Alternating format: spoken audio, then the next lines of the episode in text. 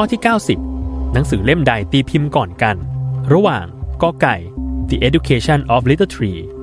ขอไข่ Little House in the Big Woods หรือคอควาย The Little Prince 10 วินาที จับเวลา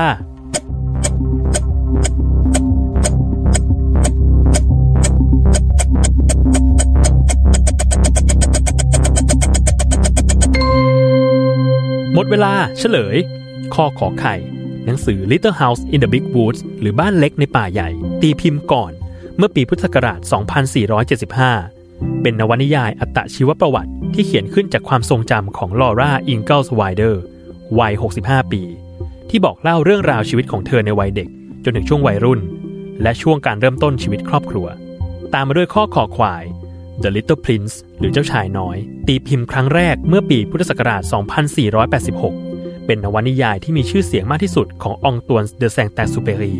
นักเขียนชาวฝรั่งเศส และสุดท้ายข้อกอไก่ The Education of Little Tree หรือ Little Tree ตีพิมพ์ครั้งแรกเมื่อปีพุทธศักราช 2519 เป็นวรรณกรรมที่เล่าขานชะตากรรมของชนเผ่าเชโรกี ชนกลุ่มน้อยในสหรัฐอเมริกา